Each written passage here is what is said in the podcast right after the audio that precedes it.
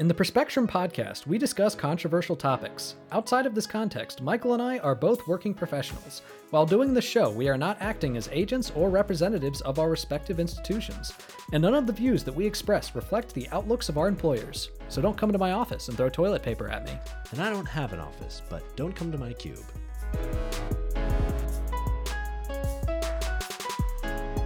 Welcome to the Perspectrum. I'm Nathan Seelove. And I'm Michael Bloom. And we have a super exciting episode for you tonight. Today, we are going to talk about the gay marriage vote in the Senate and how we might actually be seeing some legislative progress on that front. And also uh, some of the weird reactions to it which I'm sure you're going to very much enjoy. Uh, then we're going to have a conversation about the midterms, an overdue conversation now that we actually have some real results. Mm-hmm. And we're going to end the pod talking about Donald John Trump and his new bid for presidency. Mm-hmm. Yeah, that's gonna. Haven't you one. missed talking about Trump? I feel like I feel like it's just deja vu. yeah. So much about these midterms feels that way. Honestly, like yeah. it's just all the same issues coming back. But we'll get to it. Yeah, yeah, yeah. Speaking of getting back to it, Michael, mm-hmm. what are the COVID numbers? So so far worldwide, we've hit 642 million total cases, with average daily cases over the last seven days of 315,000. Um, if you look at the graph of those cases over time, it's been a pretty steady, consistent decline for a while now. Um, in terms of death, we've hit 6.62 million worldwide, with average daily deaths over the last week of 995. And this graph has actually dropped off a bunch recently. Um, so hopefully that continues. In terms of vaccination, we've hit 68.2% of the world's population with at least one dose, and 62.8% with two doses. And in the US, we've hit 100 million total cases. So that's quite a milestone. Wow. Um, over the last seven days, uh, we've averaged 27,000 cases per day, uh, which is is not quite the lowest it's been, but it's pretty close. This has been a pretty steady state of low cases uh, for for a while.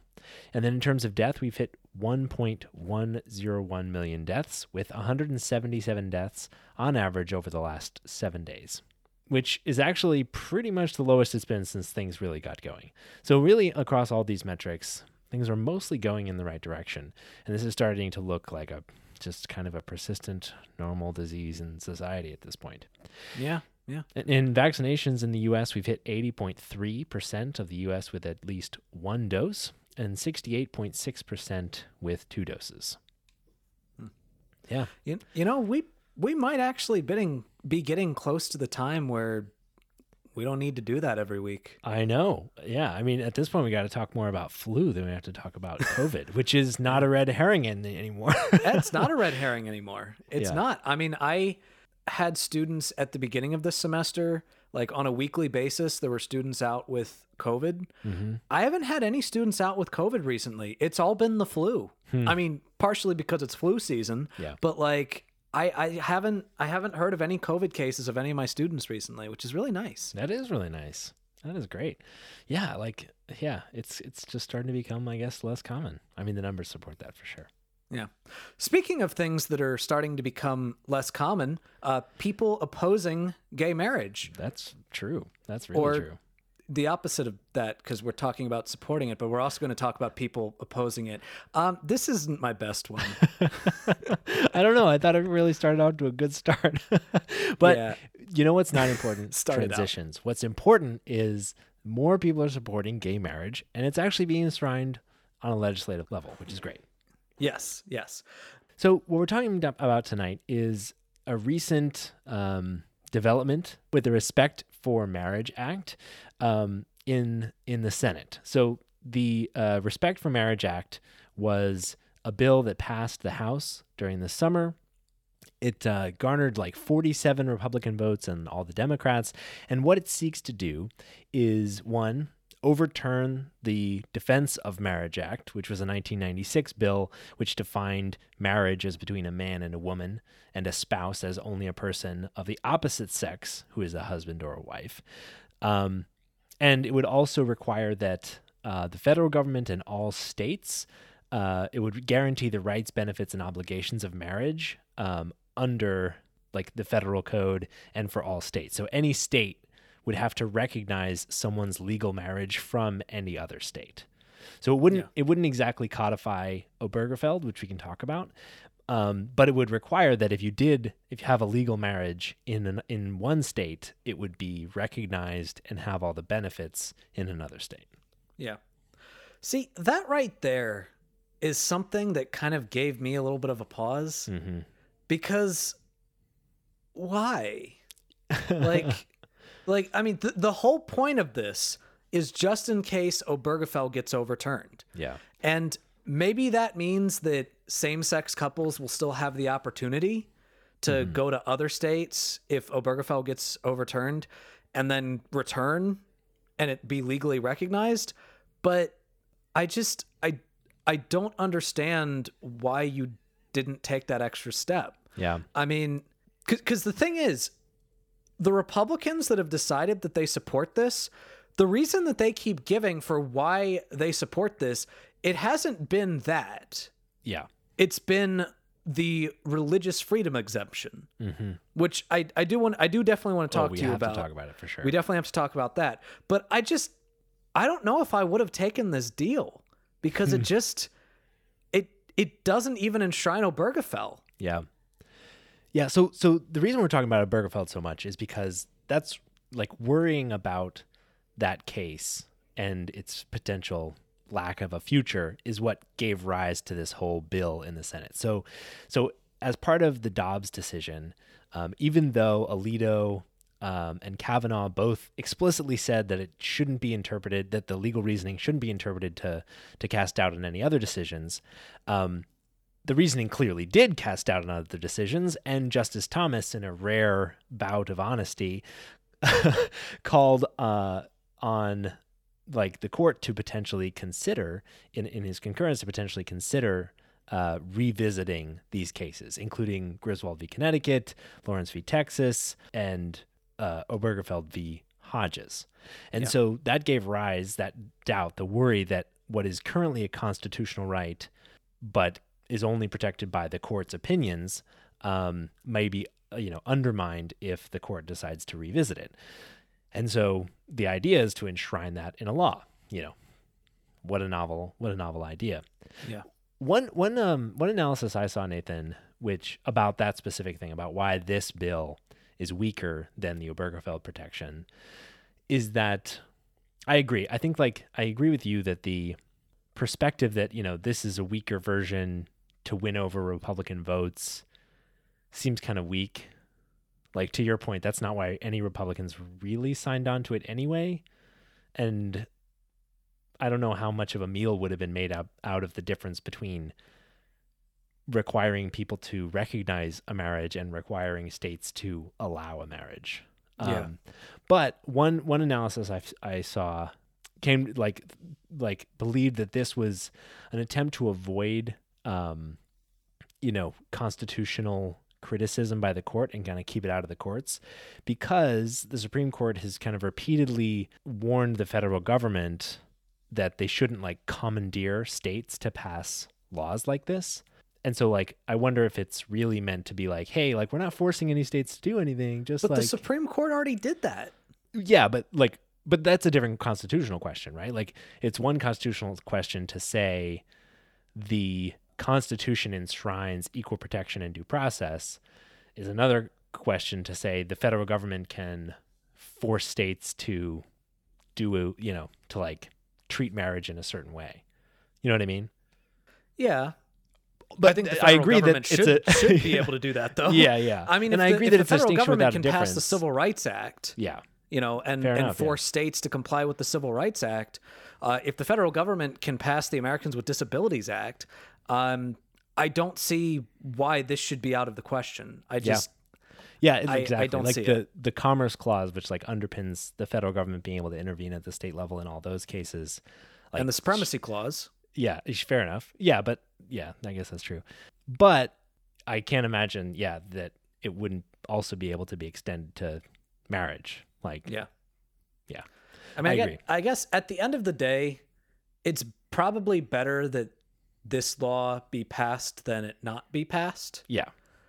But I just I can't bring myself to get excited about it. I feel very much the same way, especially when we talk about, which maybe we should do now, when we talk about the religious exemption So part of it. I don't know if you're going to be surprised by my point of view. I, I don't think I'm going to be surprised by your point of view on this. because I th- I know that you and I have had conversations about this before, and I think that I think my point of view probably does break a little bit from a lot of the left, Mhm.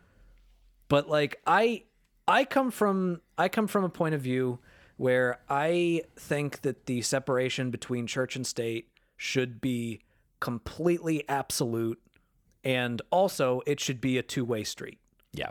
All right? Meaning that the church cannot impose its will on the government, and the government cannot impose its will on the church within reason, in that, like, you can't have a ritual sacrifice, mm-hmm. right? You still have to obey the laws of the average citizen.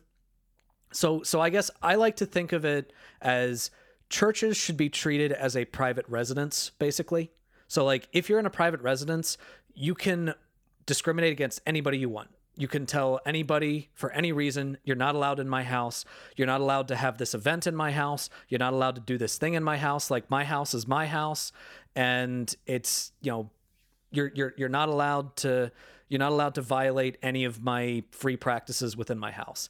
Um, now, that also being said, on the other side of that, I also believe that churches should be have should have to pay taxes, like you Yeah. would in a private residence. Yeah. Um, which, by the way, this this law specifically does clarify that uh, churches that decide not to practice uh, that, that, that decide not to allow uh, gay weddings will not lose any sort of tax exemptions Yeah. which i guess on on one hand i i agree with that as if we're making that a larger principle but again i don't think they should have those that tax exempt status in the begin uh, Yeah. to begin with Yeah. And to your earlier point as well, like this was a key part of getting Republican support for this bill in the House. Like it would be, I think it'd be fair to say that it's it would be unlikely that 12 Republicans um, that broke from you know the other two thirds of Republicans to to support this bill would have done that um, had we not had this particular part, uh, this particular like exemption in the bill, because they're very worried about religious freedom and like that tends to be their main argument against really the enshrinement of LGBTQ rights in general is like, well, are, does that mean that we're going to be forced to respect LGBTQ people and all that stuff? And so, like, by explicitly saying that th- this will not have any impact on the ability of religious institutions to um, basically, you know, refuse to provide, you know, services or anything or facilities or anything to LGBTQ folks, um, that you know that's how they were able to like get this uh, get the Republican support, including the endorsement of the Mormon Church, which still Yeah. opposes gay marriage. Yeah, I did find that interesting, and that's I think that that's the big reason why Mitt Romney ended up voting for it. Yeah, probably. So to really me, interesting. to me, that got me thinking about a whole about this in, in slightly a different way. At first, I was thinking like, yeah, I, I, like churches are institutions that exist to support a specific belief system. They're not necessarily public entities if we remove the fact that they get tax exemption, which we should remove the fact that they get tax exemption, but Yeah. um but but you know, they're not like public like institutions like public accommodation, which would fall under other protections. Yeah. Um and so like maybe you can make the argument that if something specifically goes against your beliefs and you only exist as an organization to support a specific set of beliefs that you know we shouldn't force you to to you know violate those beliefs for for you know people like for specific purposes. The mormon church endorsement got me thinking about it in slightly a different way that i don't know how i feel about quite yet which is like i wonder this is like the first carve out that i've seen in a while in legislation specifically exempting religious organizations from obligations that other organizations are still bound by. Um, and I'm curious if that might be part of a larger picture, a larger effort to continue to expand protections and exemptions for religious organizations. What exemptions are you talking about? Because again, I coming at it from the principle of no church should be forced to do anything that it, it doesn't want to do that goes against its beliefs, which again, I, I do believe that. Now, I want to make one thing completely clear. All right. On a personal level, if a church refuses to hold same sex weddings, like fuck that church. All right, Yeah, of course. Yeah. You should, you know, they should get all of the condemnation on a personal level. Uh, hell, if you want to, if you want to stand outside and protest, you want to hold signs in front of the church and protest it. I think that's that's great. I think that's completely valid. I think you should do that. Uh, if you want to condemn their actions, you absolutely should do that. But again, I think that that's the type of thing that should be shamed, not legislated. I don't think it's this specific carve out that I'm worried about as much. Um, I think it's like I'm what I'm more worried about is the ability to kind of try to use this as a wedge to expand, you know, definitions in religious like exemptions. So things like, you know, religious universities would be included in this, I believe, which means that like if you had an LGBTQ professor and you had university su- supplied housing, they might be able to exclude that person from being able to live in that university supplied housing. Or they might be exclude, able to exclude that person from living with their spouse, their same sex spouse in the university supplied housing. And like just generally speaking, I'm I get the clear case of a religious organization that is purely a religious organization having a sincerely held religious belief. Um, what counts as a church and a religious organization is not as clear cut, I think, as like perhaps it once was, or perhaps we would want it to be. And so, like, I worry a little bit about the edge cases where there are non church religious organizations that are then able to get, you know, letter of the law style exemptions under this or some similar future version of this which relies on kind of the foundation set by by this exemption so i worry about like you know some other organization a you know other 501c3s or hobby lobby's 501c3 division or you know whatever that might be i think it's very vague but but i but that's what i'm worried about Here's what I would say to that. Religious schools, whether it be like a college or a, a high school, Catholic school, whatever, um, those types of schools do still re- receive an official type of government accreditation, right? Yeah Like there's there's still an official accreditation process.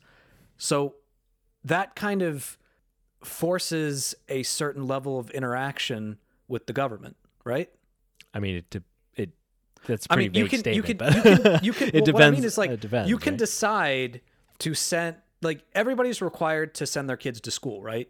Now you can choose to homeschool them, you can choose to send them to a private school, or you can choose to send them to like a private religious school. Yeah. But like there's still government interaction in that with that regard, right? Sure. So what I would say is if you want to open up a school and you want to have laws that discriminate or you want to have policies that discriminate against people that are LGBT, okay. But you ain't going to be accredited. sure So Sure. like so again, uh, treat it like a church, all right? If you if you want to be a church, then you can be a church. That's fine. You can be a church. If you if you want to be a school, then you can be a school. sure Oh. That that that that's that would that would be my response to that. I think that's a good response. I just think that's not what exists. oh, oh, uh, probably not. it's not actually the case. Like it's true that there are not. religious schools that get all kinds of exemptions and stuff. So that's I guess that's my point. And the, and just like the blurriness between a religious organization and a non-religious organization and a church and a religious organization and all that stuff. It just makes it, it like I would love to see a more robust like body of law here that's like being consistently upheld, but just the ongoing kind of erosion of like se- like church safe separation and all that stuff just makes me a little bit nervous. But Yeah, but I for me, but for me, that's not an erosion in this case. Like for me, that's for me that is maintaining separation of church and state. Here's here's why. Like for me, the argument that the left needs to start using on this, and I don't know why this hasn't been what they've been primarily using, is the religious freedom argument. because there are churches like the one that I grew up in, a Unitarian Universalist church, where they do allow same sex weddings. All right. Same sex weddings are commonplace. All right. They are a part of our religious practices. And for people to say that you that that doesn't count, that you can't do that, that is you imposing on my religious freedom.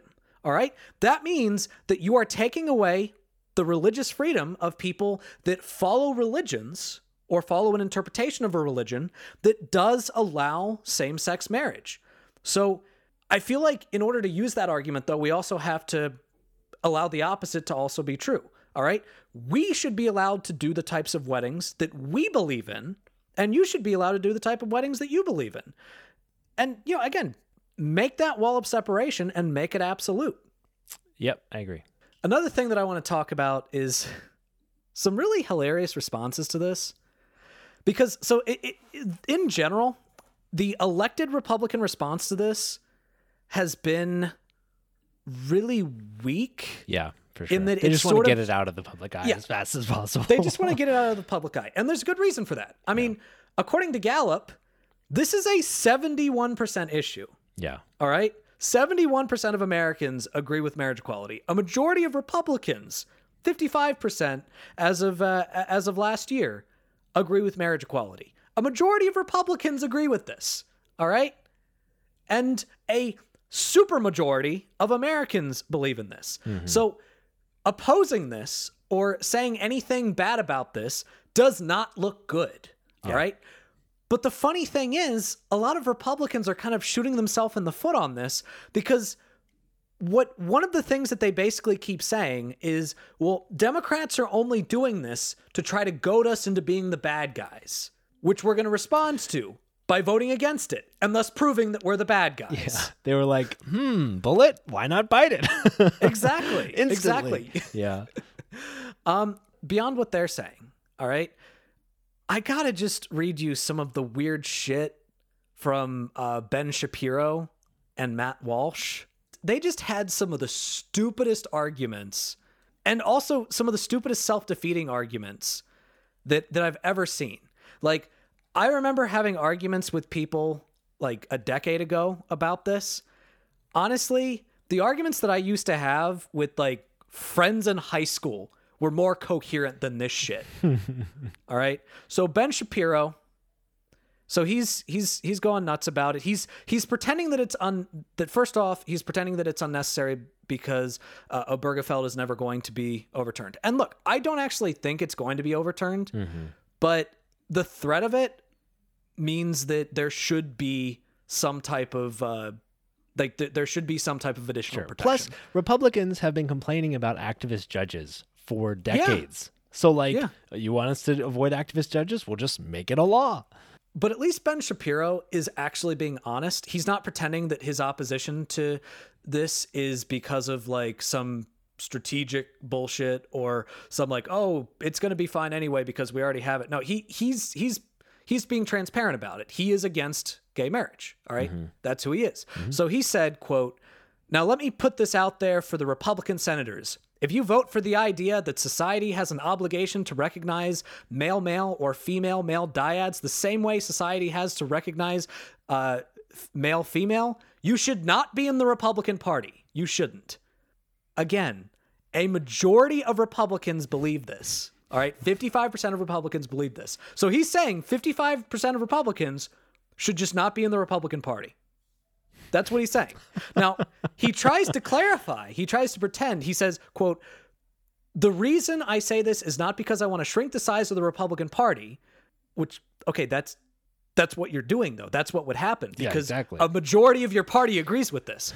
Um, because if the fundamental basis for human society is male, female, child, and you think that by passing a law you can change that reality, you do not belong in government. That's that's that's not the you you just you stated a premise that you didn't prove. Yeah. I mean, your premise is that the, the fundamental basis for human society is male, female, child, but you didn't prove that premise. sure. Like And a- nor did he connect it to his conclusion. it's like, it's like, Giraffes are purple. Therefore,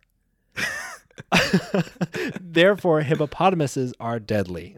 like these are just random statements. Yeah, and in a in a future um, in a in a future conversation that he had with Matt Walsh, he made an even stupider argument. His argument boils down to hypothetical Martians would disagree with this, therefore you should too. Oh my god. And I'm not even kidding. amazing. I am not even kidding. Wait, all to be fair, to be fair, not to not to put an atheistic spin on stuff, but isn't that the same argument that Christian Republicans always make? I'm not saying that Martians and God are the same. I'm just saying I mean, X being no. that isn't humans thinks this, therefore on. you the should too. is they've actually they actually have found some life on Mars, so there might You're right. actually be. You're right. but should we value their opinion? I don't know. So anyway, he so he was trying to argue that uh, being against same-sex marriage is not a wholly religious argument. All right. Hmm. He said, "quote The argument for marriage has literally nothing to do with religion." You could be a visitor from Mars and you could see that all of human procreation relies on man, woman, child. This is not particularly difficult stuff. By essentially boxing in the argument in favor of traditional marriage into, well, you're a crazy religious believer, maybe we'll let you have that. so he's saying that if a hypothetical Martian came to Earth, they would disagree with gay marriage. And again, the argument is the argument is um the only purpose of marriage is procreation. Exactly. That's the steel bot of that of that argument. Is that which is and and and the underpinning is like, well, animals in nature, you know, mate to procreate, and therefore that's the only pers- purpose of mating, and therefore that's the only way that humans should ever like mate and get together. And it's like every single one of those statements is false. Yeah. Animals mate all the time for not not for procreation Yes. all the do. time. It is one of the most natural things that exist. Bonobos literally solve territorial disputes by having massive orgies. Yeah, exactly. like like sexuality for pleasure is a thing that shows up in many Yeah. different species in nature, including humans, and homosexuality in nature is very very very common. Yeah. And on top of that, hell, there is love without sex. There oh, is. Oh, Hallelujah. Asexuals get married point. all the time. Great freaking All right? point. Yeah. Like, and and let me also point something out. All right, in order for this to be a natural argument and not a discriminatory argument, mm-hmm. the only way you could make that argument is if you also said that the government would have to impose a law that said that in order to recognize your marriage, you have to have a kid, which means that people that aren't fertile, people that aren't fertile, they can't get married. Mm-hmm. You know, people that have fertility issues, they can't get married. People that just don't want to have kids, they can't get married. That's I mean, such a great point. Yeah. I mean, look, in my own situation, all right, because of health issues, my wife and I, we can't have kids in the traditional way. So we have to go through IVF. All right. Are you saying that because of that, we shouldn't be allowed to be married? No, no, Right, no, that there Nathan. there shouldn't be a because marriage? of that. You're gay. it's a it's an induction argument.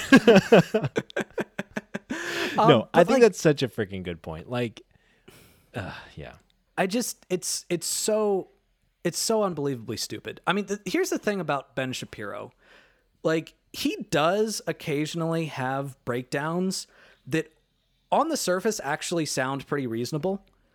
You know, you as soon as you start breaking it down and look at the actual facts that he's bringing out, you realize like, no, actually you're full of shit. Um, but he's very good at making arguments, even bad arguments, sound reasonable.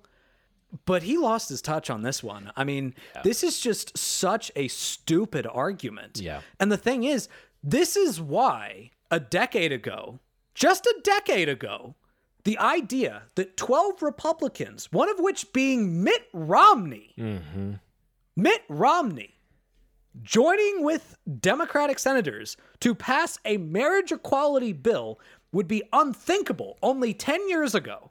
The fact that th- the reason why we have gotten to the point where a majority of Republicans agree with marriage equality, why 70% of everybody in the United States agree with marriage equality, is because we heard these arguments before and they were stupid back Yeah. then and they're stupid now. Yeah, totally. I that's the funniest part about this. They just keep recycling these crappy arguments. Like it it's it's stunning. I I do want to say also like not that like he's also falling for the argument from nature fallacy. So refer to our episode where we talked about where we debunked a bunch of fallacies for like more information there, but do want to call out that like even if he was right that everything all of these things existed in nature, that still wouldn't lead to his his conclusion that therefore this is wrong. Yeah. Um, but we, I think we should give him the benefit of the doubt because we have to be we have to be thoughtful about Ben Shapiro's situation. We know from his previous coverage of uh, the song "WAP" um, that he is in a uh, a marriage that only exists for procreation because they have no Yeah. passion whatsoever, and therefore, you know, I mean, the idea, like, yeah, like the it's guy really important to his ego that that idea- marriage be about kids. like he told everybody that the idea of a woman enjoying sex was like was actually it was a medical condition. That's a disease, Like, according he to his said that, he wife. said that was a disease. That's amazing. Um, like, so okay, Ben, just because just because your marriage looks like that doesn't mean everybody's marriage looks like that. which might be the takeaway about LGBTQ stuff all like in total. And I think it's the thing that people are like embracing is like not every relationship has to look the same and even if something's not what you're into, other people can be into it and that's chill. A Yeah. couple a couple one thing a couple things I did want to take away here though were like one if we convince enough people in society that something is fine, even elected Republicans will go along with it. Like if you make something popular enough that it is a losing issue, even just to get it off like out of the news, they will like sometimes just pass it, which was this case. yeah, But it's also true of Democrats. You can force Democrats to do the right thing if you make an issue popular enough. Because, like, I, I read a number of speeches from Democrats about this bill, and so many of them emphasized how much more popular same sex marriage has gotten. That was like a key point for all of them is like, this is at a, his, you know, a level of historic popularity, which is like, it doesn't matter. so, it- you know, like, the enemy here is that the one the thing we're fighting is a mismatch between what's right and what's in the political interest of politicians. Because only by resolving that mismatch will you actually get politicians to do the right thing regardless of policy because they'll act in their first their their best interest first. So by driving good conversations by like convincing people that things like gay marriage are things that we should all support that's like the most surefire way to push the whole Overton window on these questions. And the last thing that I wanted to read was Matt Walsh's response to this, who somehow managed to out stupid Ben Shapiro. well, he's he is stupider than Ben Shapiro. He is so- stupider than Ben Shapiro. True, true.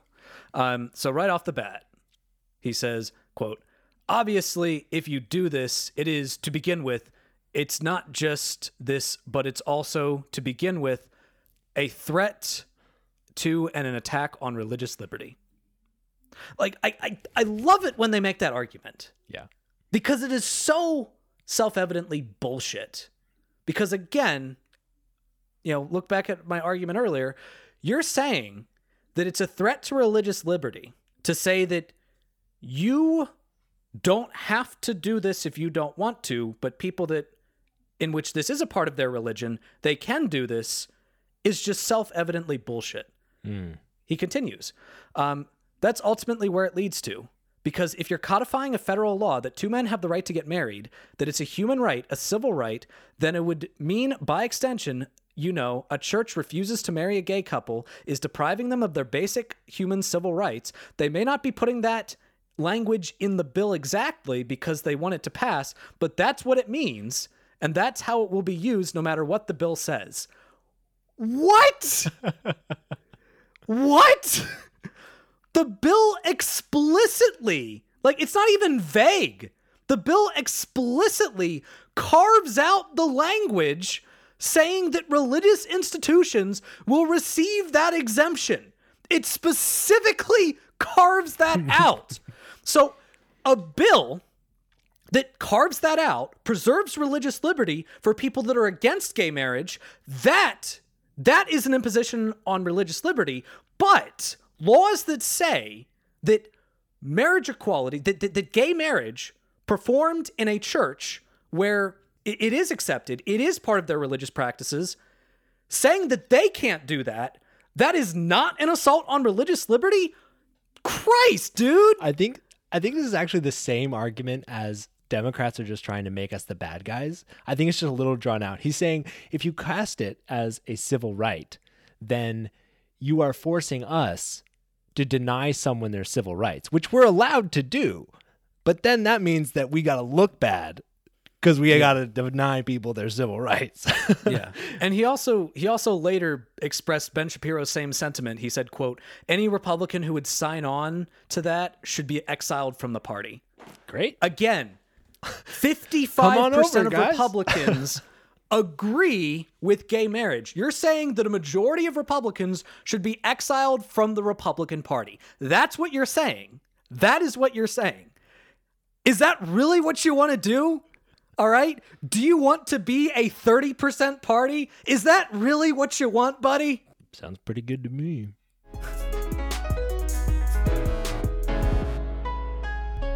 So now it's time for a more lighthearted segment Tips for Good. So, Nathan, why do we do Tips for Good every week? Well, Michael, we do tips for good every week because, oh, look what you made me do. Look what you made me do. Look what you made me do. Look what you just made me. Oh, look what you made me do. Oh, God, I hate this. What, what is this? it's Taylor Swift. All right, so no wonder I hate it. That, Hey, hey, No, I no. like Taylor Swift. I don't have anything really against T Swift. I just don't listen to her music. Uh, I ah, did listen yeah. to some But of the the fact that songs she's on her new making it, you album, respect and that? I wasn't. I wasn't hugely into that. But ah, I love Taylor Swift. well, that's that's awesome. That's a, another aspect of the extreme diversity of opinion that we get on this show. yes, yes. Yeah, Michael and I we're like we're polar opposites Oh on, my gosh. on so much. yeah, on T Swift. Yeah. So Michael, what is our tip for good this week? Our tip for good this week is to do everything you can to help out on the the House race in Colorado, uh, where where Lauren Boebert is is facing off against Adam Frisch, and in the runoff in Georgia. So for two different reasons, runoff in Georgia because it actually really fucking matters who is Yeah. uh, who gets elected in Georgia, and Raphael Warnock, who like really freaking deserves it. Not only because he's been a good senator so far, but also because Herschel Walker is a piece of shit.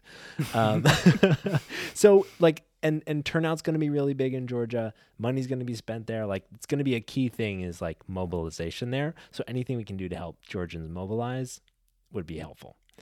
Um, but the Lauren Boebert race, because it's it's kind of the Herschel Walker reason. It's because Lauren Boebert is a piece of shit, and it's really close in Colorado.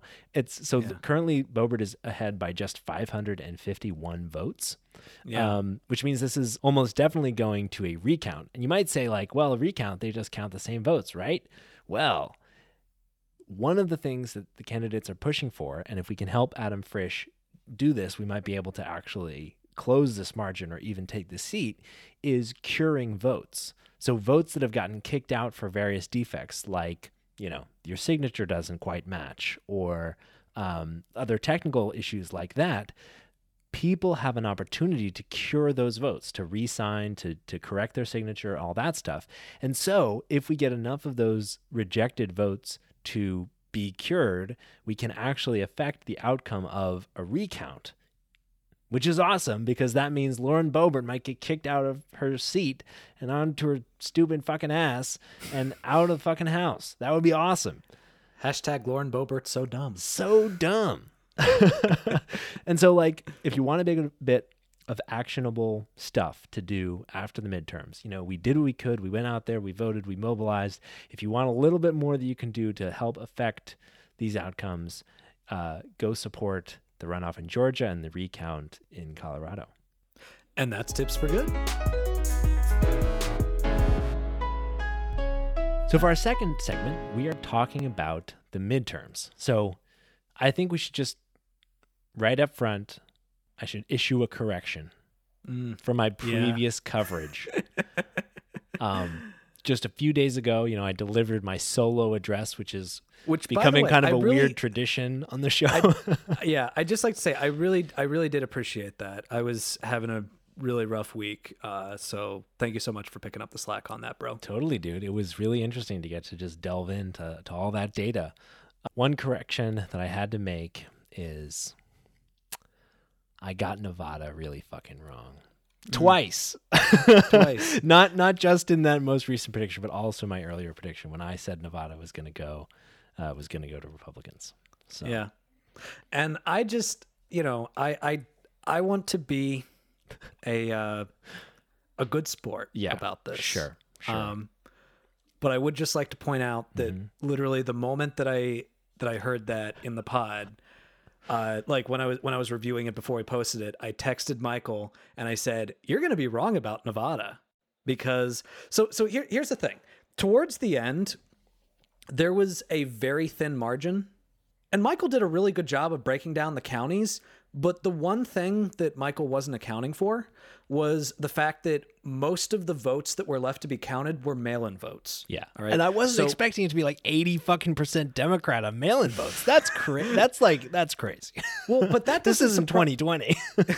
Well, but but the thing is, people still feel that way. Like Yeah. people still are freaked out about mail-in voting Yeah. because like Republicans were specifically told, you know, don't do mail-in voting, which was a really stupid strategy on the part of Republicans because mail-in voting, early voting, that's a great opportunity to get more voters. All right. Yeah. One of the reasons, probably one of the reasons in which Democrats did a lot better is because it was a lot easier to vote.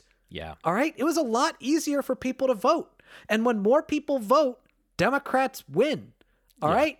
But if you had tried to encourage Republicans to use to utilize those same advantages, all right, utilize mail-in voting, utilize uh, early voting in person, you very well might not have faced the same problem. All right. You might have had significantly more Republicans show up because, hey, sometimes it's inconvenient to show up on election day. Sometimes it's difficult. Stuff gets in the way. Maybe you're you're in a different state or something. Like it, it's it's it can be inconvenient. All right. So you kind of shot yourself in the foot. So Yeah. I I Anything saw that makes that. it harder to vote Yeah. makes means fewer people will vote. So when you have a whole party that's like, you know what, e- easy voting is bad. Vote hard. yeah exactly exactly so so i saw that and i was actually i i texted michael and i said yeah. I, I immediately and i said michael the the the votes left to be counted are mail-in votes nevada like i think nevada's going to go blue uh And my I response was, I hope you're right. yeah yeah I, yeah, it was a very skeptical, I hope you're right. yeah no no no it wasn't just a, i hope you're right it was a i hope i'm wrong oh, yeah, fair enough. yeah I but do, uh, I but did. yeah I um I feel like there is, yeah, you, you gain a lot, you lose a lot less credibility the longer it takes for you to be proved wrong. When you get proved wrong within 24 hours, that's a bit embarrassing. to be fair though to be fair to you all right in the early our early predictions my first prediction had ohio going blue like that's embarrassing I, uh, I don't know. I mean, i how mean i you? changed it i changed it Yeah, but that was a long time ago. yeah that was a long time ago like the polling was looking a lot better in ohio at that point Yeah. Um, and it actually, looking at the the final results in Ohio, it was uh, uh, J.D. Vance won with uh, fifty three point three. Tim Ryan had forty six point seven. That pretty accurately reflects what the final polls were. Yeah. So if the polls were accurate, then it was very possible that if the election had been held back then, maybe Tim Ryan would have won. Perhaps. Right. It's very possible. Um, but again, there's a good reason why I ended up changing that. Mm-hmm. Um, and what this means is that so far, we were right about all of the states except except Nevada. And and I guess we'll see if we're right about Georgia. Yeah. All right. Yep. I mean, I was right about every state. You were right about every state but Nevada. all right. That means that we did a really good job. Mm-hmm. All right. I think I was wrong about two states in the Senate election in 2020. Mm. I think I think I was right about Georgia in that election. I think I You were right about Georgia. Yeah, which you is weird. I- yeah, that's weird. Anyway, Yeah. yeah. You I did think call Georgia. Our predictions were pretty good. So next election, come back to Spectrum Prediction House, uh, and you can Yeah. you can listen to us and, and Yeah. know who's going to be in control of the government. Yeah, and I'd just like to point out, like I, if I if I predicted Georgia right, if we predicted Georgia right, Mm-hmm. then that means I was I have a perfect score. That So is I pretty just, excellent. I just I just spent like the first five minutes of this segment just, Just my own bragging, yeah, just being like, "I win, you lose." Yeah. So as a result of me being wrong about Nevada, Democrats remain in control of the Senate, which is awesome news. They so far they've defended all of their seats except for Georgia. Georgia has gone to a runoff election, which will happen Yeah. at the beginning of December, um, and they flipped Pennsylvania. So we're now at sitting at um, 50 seats. Yeah, Uh, and, you know, if Georgia goes blue, we'll be at 51. If Yeah. not, we'll stick at 50. And Kamala Harris will still be chained to her chair in uh, in the Congress. yeah. And I I I would like to point something out about Georgia because I was I was talking to my dad recently, Mhm. and you know he was he was a little bit annoyed with the whole runoff system because the thing is if Georgia didn't have a runoff system not going in to. this election, then Warnock would just win flat out. Yeah. But here's here's something that you should consider before you get upset about the runoff system. Um, if Georgia did not have a runoff system, then it would be occupied by two Republicans right now. Like, Yeah. because remember, in 2020, both of the Georgia seats, because of like special elections, were up for reelection. And in both cases, in the first, in, in the initial round of ballots, the, I believe in, in both of them, the Republican was ahead.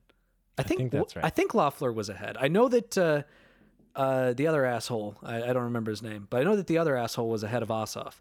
Um, the reason why we were able to get both of those seats is because of the runoff. Yeah. All right. It, it was because of the runoff. Yeah. So before you get upset about the runoff, just recognize that like last time around it helped us. yeah. So, you know, just and they should just move to ranked choice voting anyway. And so Yeah, then we should would just- just know. yeah, yeah, they should.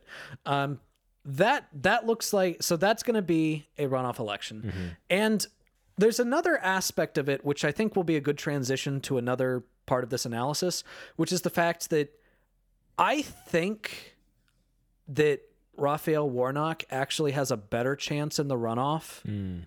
than he did even in the general election because Herschel Walker had the benefit of a popular Republican governor at the top of the ticket Yeah.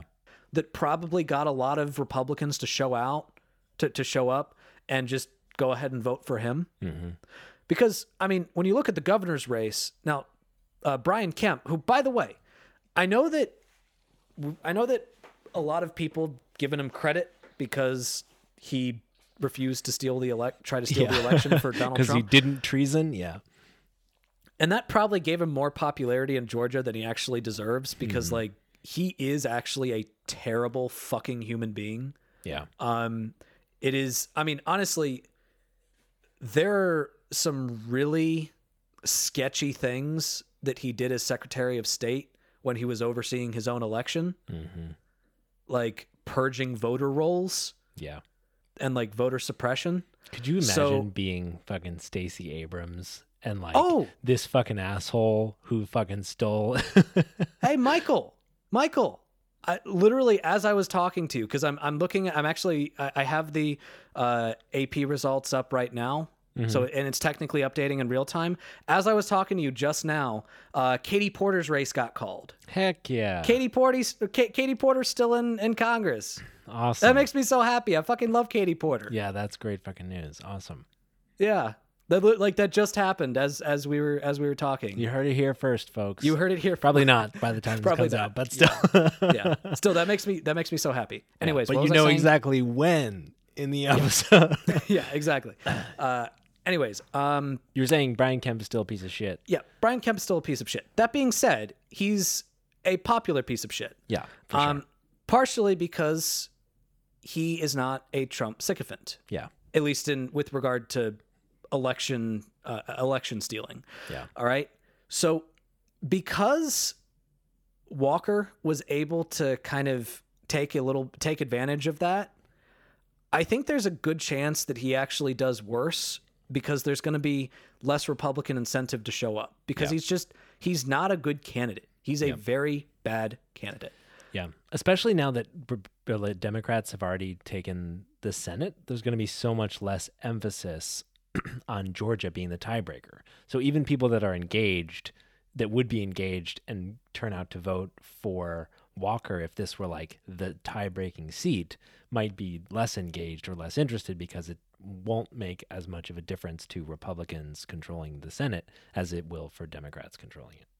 Yeah. So all of that being said, I think that that's a good transition to another conversation, which is the fact that the Trump candidates on a statewide level did horribly. Yeah. All right. The non-Trump Republicans, I guess I guess I shouldn't call them necessarily anti-Trump Republicans, mm-hmm. but like not as sycophantic Republicans Yeah.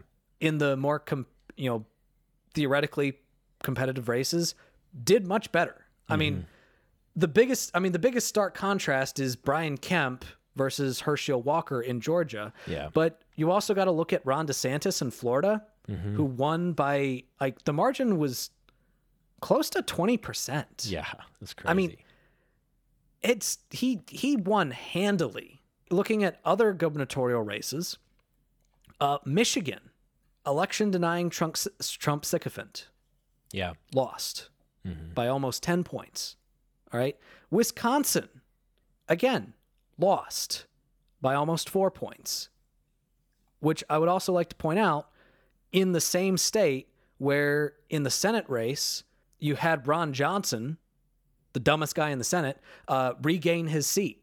The dumbest guy in the Senate did better. Now, uh, to be clear, Ron Johnson is definitely a Trump ally, but on a on, on a state on, on a state level, the governor does have a little bit more power when it comes to election integrity. Yeah, for sure. Absolutely. So the people in Wisconsin did not like that election denying shit. yeah. Uh, Pennsylvania, it wasn't even close. Like Republicans thought they might have a shot in Pennsylvania. It wasn't even close. Yeah. Arizona, Arizona, that was that was a thing that probably made me the happiest that Kari Lake lost. I know. That was awesome. Um, she is a lunatic. Mm-hmm. She is a complete and utter lunatic. It was close, yeah. but the polls showed that you know she she actually did have a little bit of advantage. This was a Democratic overperformance, and she did end up losing. Like I was really worried that that would end up going to going to her, but it did not. Mm-hmm. Now she's already refusing to concede and saying she's going to hire a team of lawyers. Yeah. honestly, I mean, that was going to be her move, even if she won. She'd be like, shit, I have all these lawyers on retainer. What the fuck is that about? Yeah. So like when it comes to that, honestly, the media should just ignore it. yeah. Like it's just a bunch of course. It's It- just a circus. yeah, it's just You can file anything you want in court. Yeah. Just ignore it.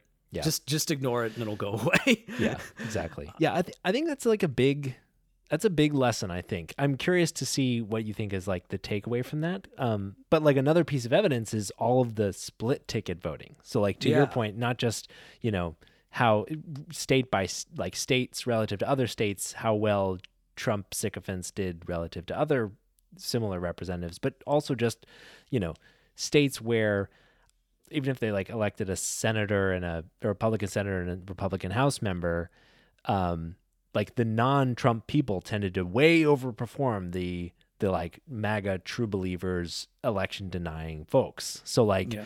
really bad candidates that were these extreme candidates, even with a Trump endorsement or perhaps because of a Trump endorsement, um, like severely underperformed, like, you know, in Arizona, Pennsylvania, New Hampshire.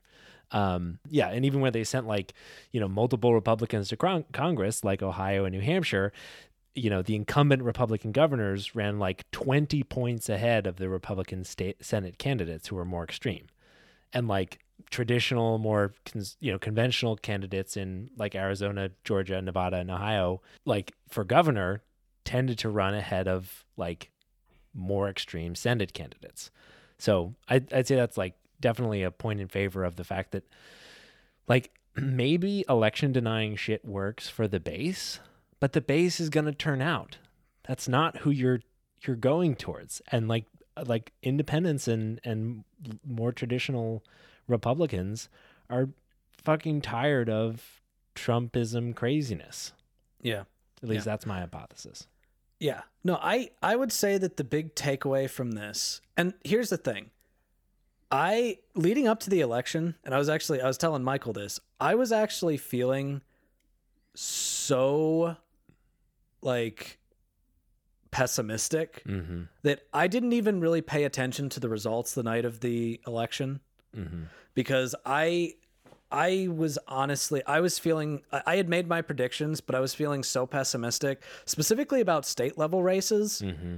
because of all of these crazy Republican candidates for governor and and secretaries of state Yeah. uh, that were just election deniers. And Yeah. I was sitting here thinking, God, if these if these people make it in to statewide office in these swing states, it's the end of democracy. Yeah. Totally. It is it is going to be the end of Yeah, democracy. and the guy who was running for in positions where they could deny elections.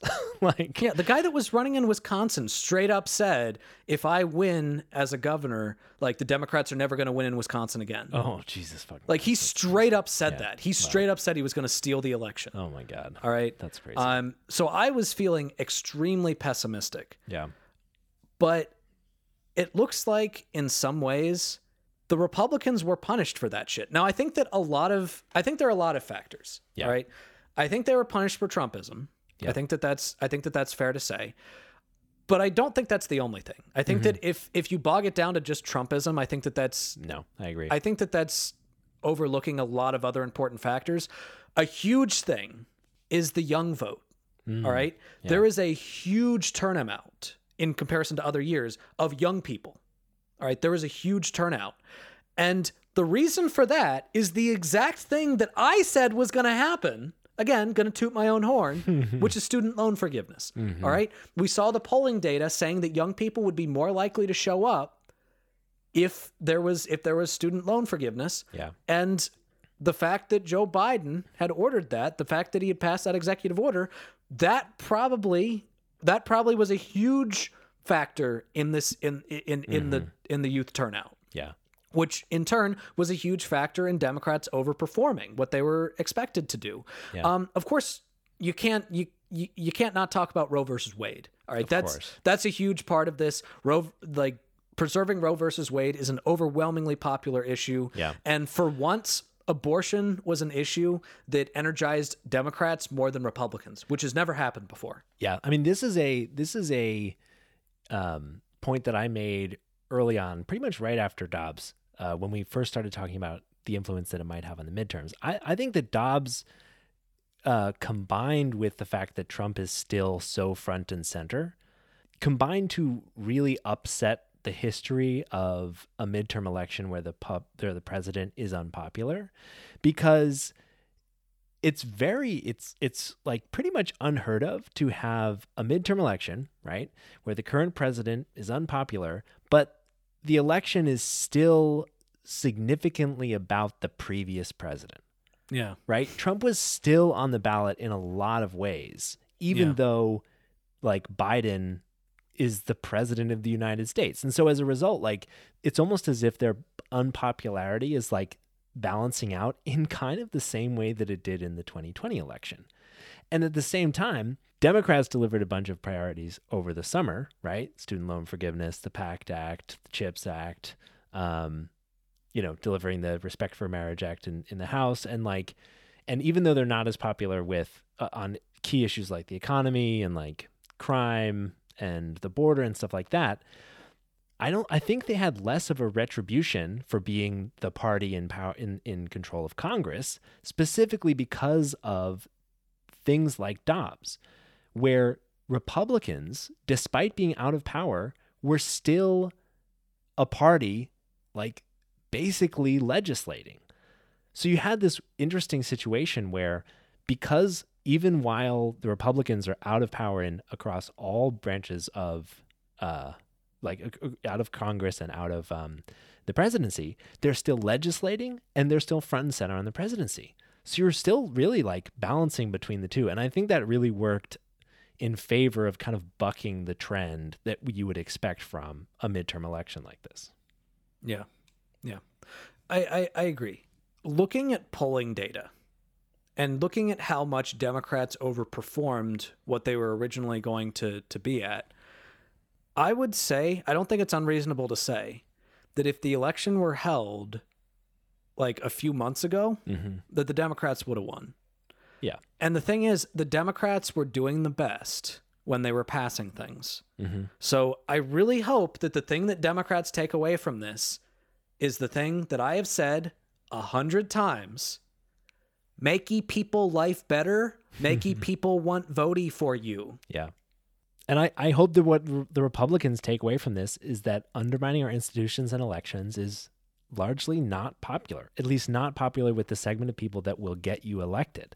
Yeah. And I and you know we can talk a little bit about Trump's like announcement, um, but you know it'll be interesting to see if they're able to take away lessons that help with the strategy. Now, what I mentioned on the episode we put out last week was that even if Republicans move towards more traditional conservatism and away from some of the election denying, very Trumpy stuff, they still end up in a place closer to like um, Ron DeSantis.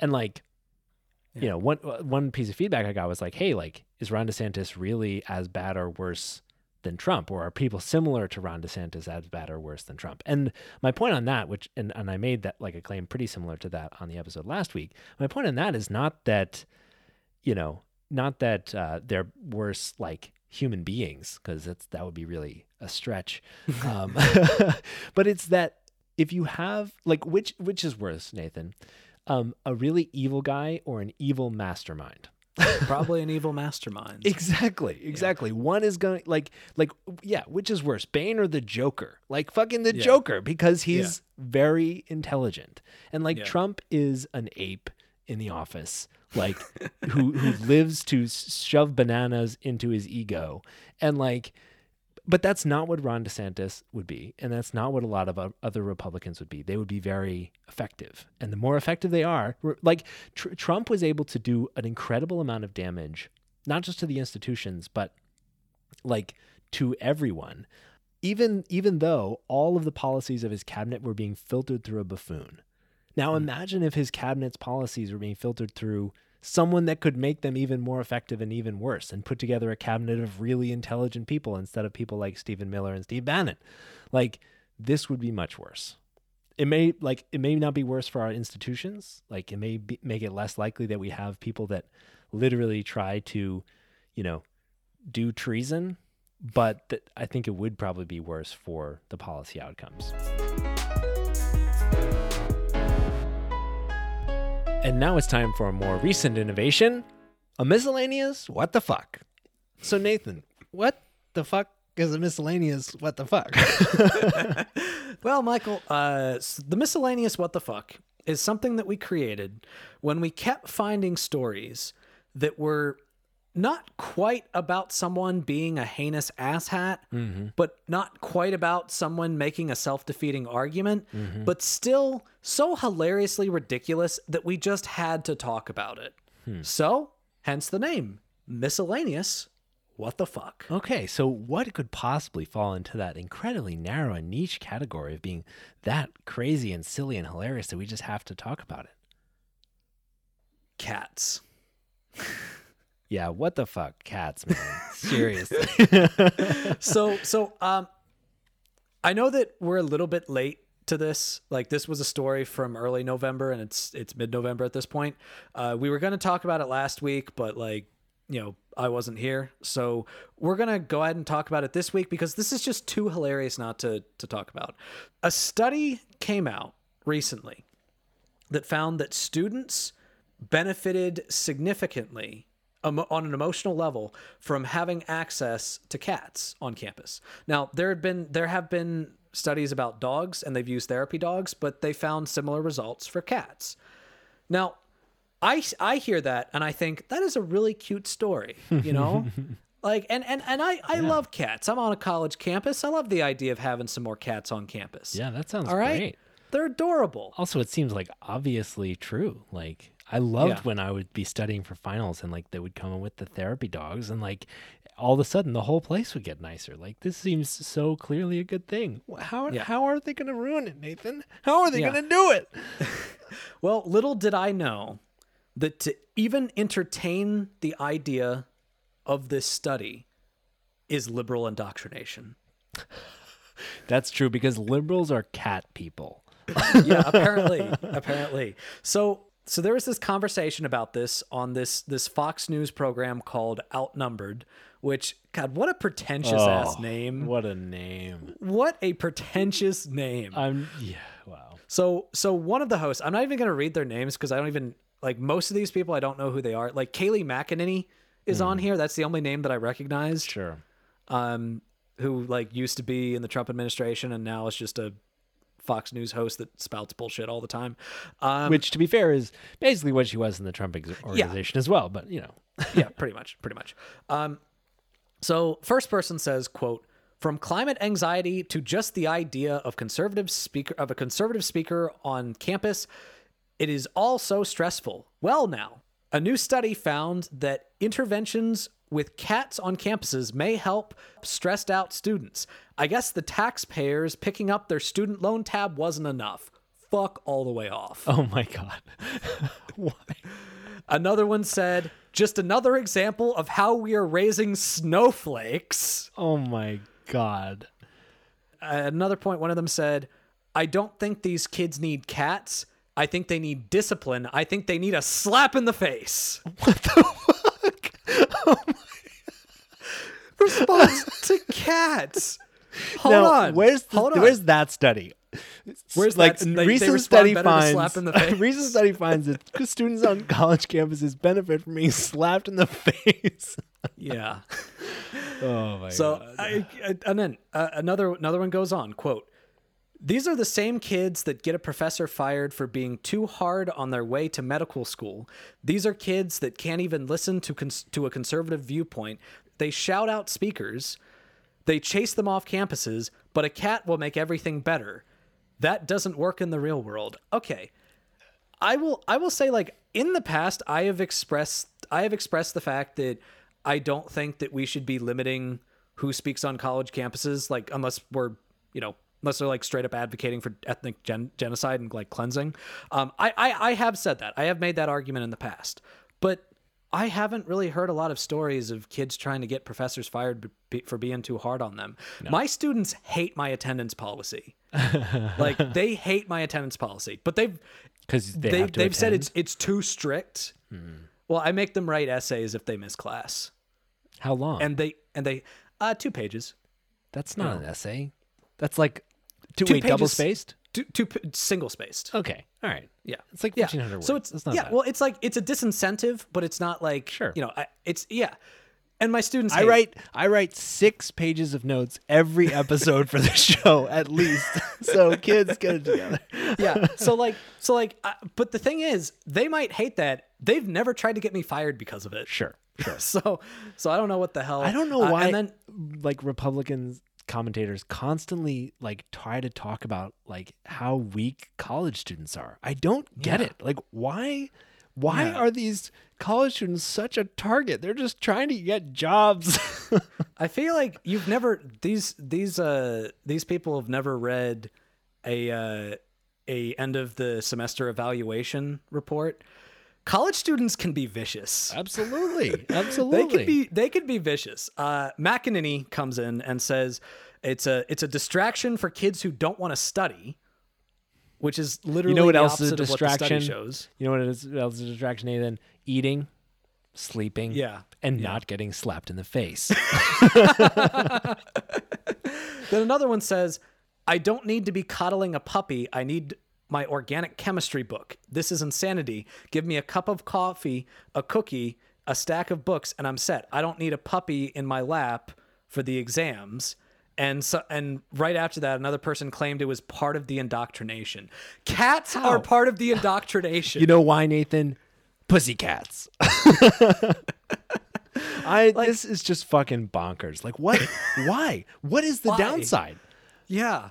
Like What they've, the- they've it's so- so funny they keep switching what the downside might be because they are so sure that none of them are sticking. They're like, well, taxpayers. No, that's that's not it. Uh, the kids are weak. That, oh, that's not it. it. They're not. The cats aren't Republican enough. Uh, that, wait, that doesn't make sense. it's distracting them from studying. Hey, no, I don't think I've ever met a cat that I looked at that I met and thought, you know what, you'd probably be a Democrat. No, like- absolutely not. They're a little like violent. cats are very much a "fuck you, I've got mine" type of type of animal. Absolutely, like absolutely. that seems like the perfect type of republic, like Exactly. Republican animal. Like if anything, the fact that they're they're even considering doing more cats than dogs, I think that I think that that right there is right wing indoctrination. you know what they need to do, Nathan? They need to get emotional support elephants out there to push the le- the right wing agenda. Yeah, no, that's that's that's a good idea. That's it. And I just I just want to point something out. I have a service dog. All right? I have a service dog. I have a dog that I took with me to like I didn't just have with me in my dorm room. I took my service dog with me to every single class. All right? I took my service dog with me everywhere. All right? I still take my service dog with me everywhere. All right? My my dog cuddled on my lap, as they said, while I studied. And you know what? I went to graduate school and got straight A's. Mm-hmm. All right? It wasn't a distraction.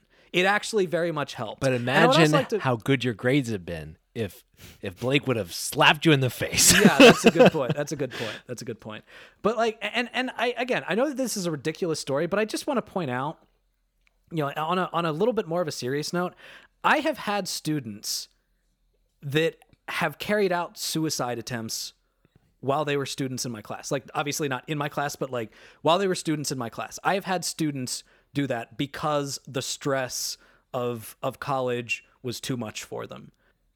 And stuff like this just dismissing the the real mental health toll that this takes like you might have been able to get through college without you know without animals and fine that's great. You might have been emotionally well adjusted in college that's great. Mm-hmm. But it is a tough time for students especially newer college students because this is the first time that they're off on their own all right? Yeah. and the thing is therapy animals do a similar thing that my service dog does for me, which is actually which is that it actually allows for better independence. Mm-hmm. It's a way that students can accommodate themselves. Yeah. All right. They can find ways of accommodating themselves. They don't need to worry they, they don't need to, you know, rely on their parents. They can just have a pet that helps them to self-soothe. It makes them more independent. All right. It makes And them like I- stronger, not weaker. You assholes. Yeah, yeah. there. And and again, I I've had too many I've had too many students that have had mental health crises in college that if if if my attitude towards that was to just slap them in the face, some of them might not be alive anymore. Yeah. So And you certainly all the way wouldn't have a job. and I certainly wouldn't have a jo- yeah, and I, I shouldn't have a job. Yeah. I definitely shouldn't have a job. Yeah. Uh, if if if I were to do something like that, Boy. um, That was really miscellaneous and really what the fuck. Yes, it was.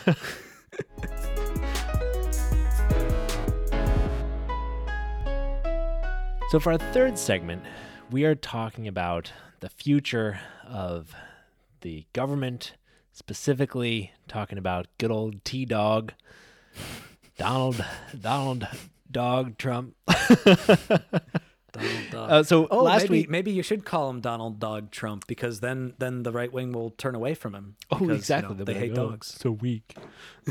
so weak. So, last you week, need you need an emotional support, Trump. So Trump weak. finally came out and announced his candidacy for president in I think finally is the wrong word, Michael. You're right. It is very, very early. this is the earliest I've ever seen anybody announce a run for president. It is. It is. And we can talk about why we think that might be the case. But it seems like it's been coming since December 2020. Yeah. because it's been so clear that the moment he lost, he was going to try to reclaim it, and Yeah. and so now it's almost like it seems like almost like a foregone conclusion that he'll be running in 2024, and and he with announcing his candidacy, that's the case. Yeah. Which I just I just got to say, I know that for him it's an ego boost, but I just on a logical level, why? I mean, all you did was complain about how mean people were to you Yeah, when you were president. All right? And and all you do is complain about how that put you in the public eye to the point where people started scrutinizing your businesses, which never would have happened if you hadn't put yourself in the public eye yeah, which is absolutely true. Like, why do you want to put yourself back into the public eye? Uh, yeah. Like, why? And also, you didn't really do that much, Mm-hmm. which is probably a good thing because the things you wanted to do were stupid. But like, what did yeah. what did You're not trying to actually be do, in right? office because you really care. he he failed he failed to repeal the affordable care act which good but like that was one of the big things that republicans had been trying to run on since the affordable care act was passed all right and you had you had a majority in the house and the senate and you couldn't get that done mm-hmm. you passed a tax bill that was probably your biggest accomplishment a tax bill that was colossally unpopular, where mm-hmm. 80% of all benefits after 10 years will have gone to the top 1%. Now, for you, that's an accomplishment because you're part of the top 1%. But, Yeah. like, other than that, what did you actually do? What did you actually accomplish? All right. What do you want to accomplish at this power point? man he's he's one of like the he's one of like the most clear cases in, in my head of like someone that just like can't not be like have power and i think it's because he needs the ego boost because his he's clearly like like really got terrible self-esteem he requires input all the time from other people to like help him feel big and i, I think he just but, wants to feel big again But, like, what's what good is power if you're not going to do anything with it? Oh, dude, yeah. I mean, that's such a functional attitude. You're like a real whole human being, and Donald Trump isn't. he's a he's he's a yeah. He's like a power vacuum. Yeah, Yeah. But yeah, it's true. Like you just got you're just about to get Twitter back, dude. Like you're gonna have everything you really wanted already. So I think I think there's like a couple reasons. So so not only I think it was pretty much a foregone conclusion that he was going to run again for 2024. I think like Trump has failed so many times throughout his life and always pretended that it was a victory and went on Yeah. to try to fail at something else. Yeah. He just By the way, that's just his the- mo- MO. before the midterms and god if anybody that i supported ever said something like this i would immediately hate them like i don't care if, if bernie sanders ever said something like this i would immediately start hating him all right he he actually said like he was he was asked about the results of you know what it will be like at the at the midterms he was like well so if we win i should get all the credit and if we lose i should get none of the blame he literally said that. He literally said that. That is the most intellectually uh, dishonest. I mean, not the most intellectually dishonest thing he's ever said. He's like that's that's that's a pretty high bar, but that's that's so intellectually dishonest. yeah. All right, that's such a like. Yeah. I that. God, God. But I think I think that's like how really can you hear that and support that man? How? Yeah. I, how? How? Yeah. I think that's like but but as we've talked about Trump and his MO and his whole campaign strategy, that's very much his kind of thing. It's like failure failure's not a loss. I'm just I'm just the smartest guy in the room and failure to me is just, you know, it's not really failure.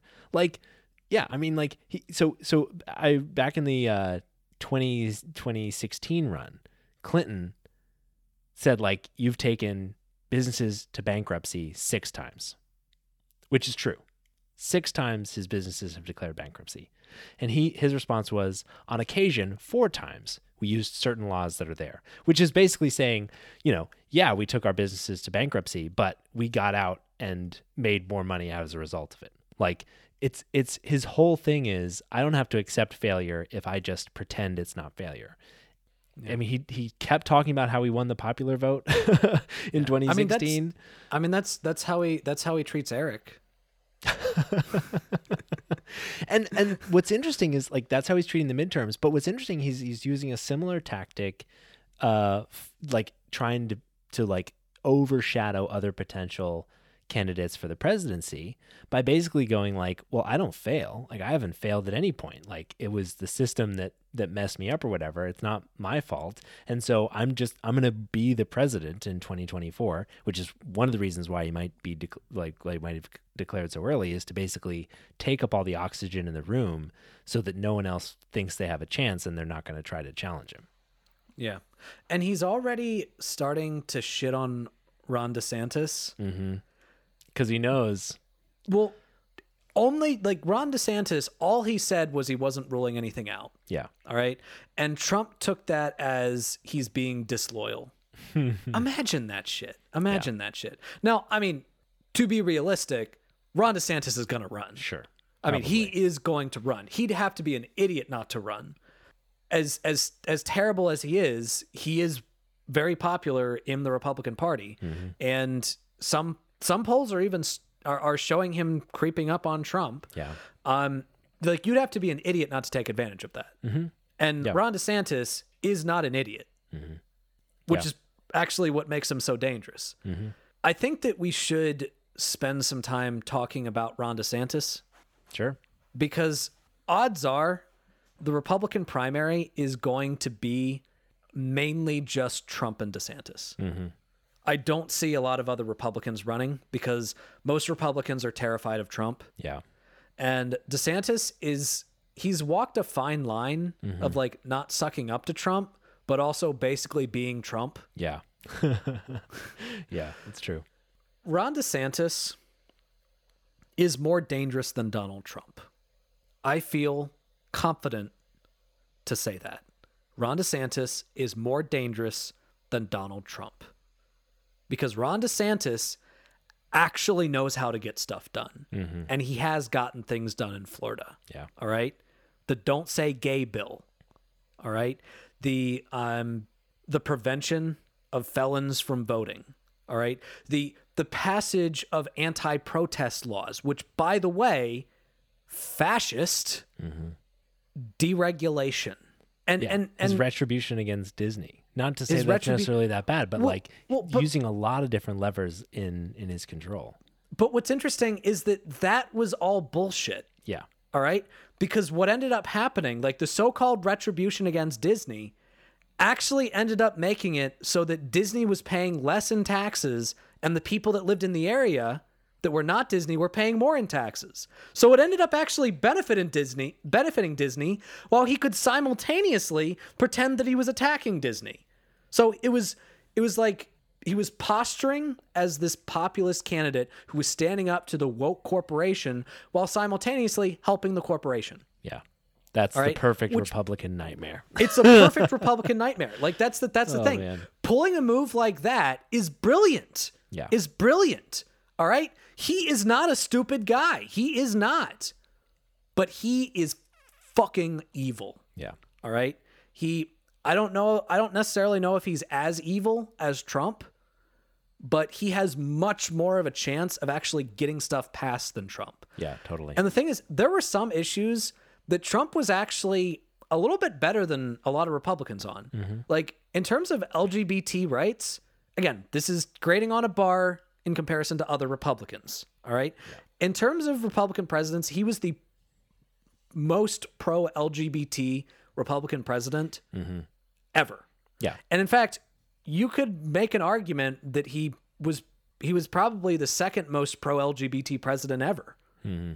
Because I mean, I mean, maybe you could make an argument for Bill Clinton outstripping him, but Bill Clinton did pass the Defense of Marriage Act. Mm-hmm. I mean, I mean, and you can you can argue that the Defense of Marriage Act was a long term strategy, but but Donald Trump did not really make any attempts to try to overturn marriage equality, and he was the first Republican candidate ever to talk about the LGBTQ community in his in his in his speech at the Republican National Convention. All right, the first Republican nominee to ever do that, and to talk about it, uh, uh, uh, to talk about them as a good thing.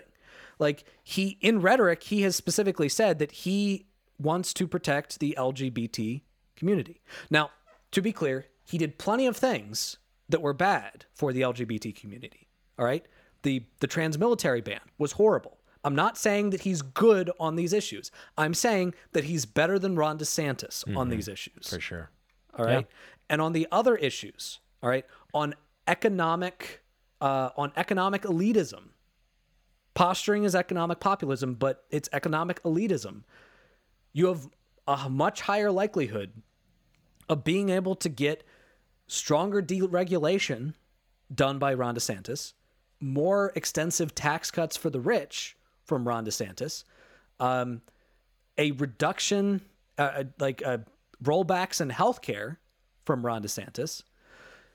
I mean, I would assume that you're probably more likely to get worse outcomes in terms of uh, international politics. Now, he'll probably be more respected on an international level than Trump was, but you know, he, Trump would often would often do erratic things, but he at least postured as being anti-war. all right, and in some ways he did attempts to be. Ron DeSantis, I don't know. Is he going to be a war hawk? I haven't really heard much of what he has to say. Yeah. If he's more of a war hawk, he's probably going to do a lot more in terms of uh, in terms of bloating our military budget. Yeah. You know, so if he if he does take that route, he's going to be a lot more effective. Yeah. The thing is, he is going to be more effective than Trump. He has already been more effective than Trump in Florida at doing terrible things. Yeah. And once once also we get past the Republican primary, he's probably more electable than Trump. Yeah. If the midterms were any indication where extremist electioning super MAGA Trump candidates lost largely because people turned that were okay with more um, you know, conventional Republicans turned away from the more extreme Republicans, that's a pretty good indication that Trump might not be electable again in 2024, or at least not nearly as electable as as like a more traditional candidate. Which means that in some ways it might be the the Democratic strategy of supporting the worst candidate on the other side, you know, Yeah. paying off. Like he might be a, a, a gift to Democrats, obviously, if he loses, only if he Yeah. loses. But So- Ron DeSantis on the other side, if he's able to get past the Republican primary, which is a big question because Trump still has a large part of the Republican base, but if, if he's able to get past the primary, he might be able to be palatable enough to some of those like more center voters and certainly pe- fewer people will probably reject him because of the kinds of crazy erratic treasonous stuff that Trump has done. Yeah. Now, there is one other factor that I think I that I think I want to bring up because I think that there's a good chance that if Ron DeSantis wins the primary, that Trump runs third party.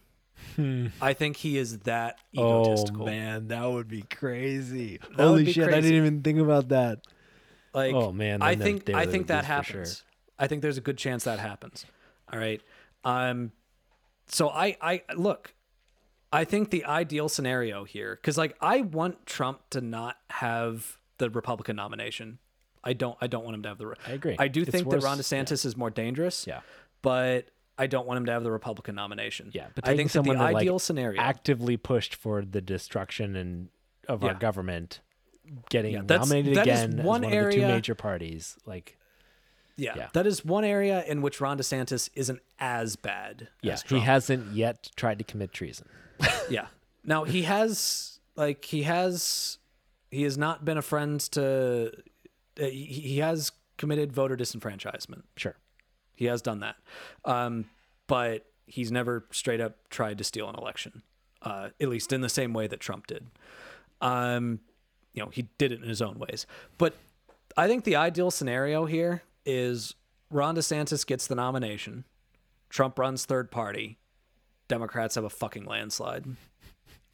Because that's what's going to happen. Yeah, it would be a landslide in for the presidency, but a Yeah. prob- lot, probably a lot of split ticket that would lead to. We still looking at a pretty tough race for Senate. But Yeah. Oh, that that is another thing. Um I'm not going to lie to you all. The 2024 Senate looks bad. Like the, the race in the Senate looks bad. Like the last thing I want to leave you Yeah. with is um I think there's a good chance that we if either we have a better candidate or if Biden is able to get his numbers up uh, and be a decent top of the ticket candidate, um, that we could have a chance of retaking the House, but the Senate has some vulnerable fucking races. All right. In the Senate in 2024, West Virginia, Pennsylvania, Ohio, Michigan, Wisconsin, Minnesota, Montana, Nevada, Arizona. All of those seats are probably are, are probably potential pickups for Republicans. All of those seats. Fuck. So fucking- our 2024 race does not look good right now. Oh my god, they might be able to just pass legislation. that would be stunning. Yeah. Yeesh. Another reason why just looking at the calendar would have meant that we would have done away with the filibuster because it was like they're already Yeah. going to get 60 votes. It's fine. We can just get rid of the filibuster. It'll be okay. so, on that note, there's a little bit of doom and gloom in the future. I think, in whatever case, like the best case scenario is that we have two really terrible candidates on the Republican side that somehow try to cancel each other out. Yeah. But even that might be pretty far fetched. Um, and we might be looking at another, you know, Democrat versus Trump election.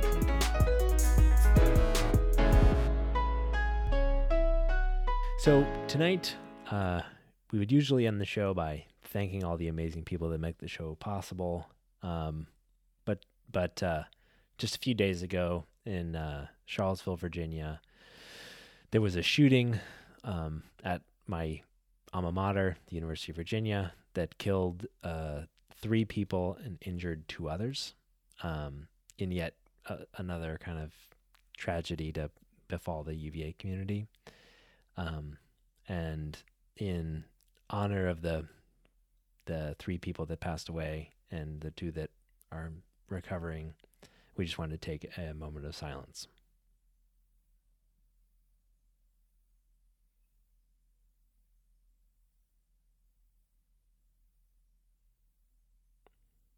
Man, it's kind of crazy being a podcast that has to regularly leave in large chunks of silence Yeah. because of how often people are killed in shootings.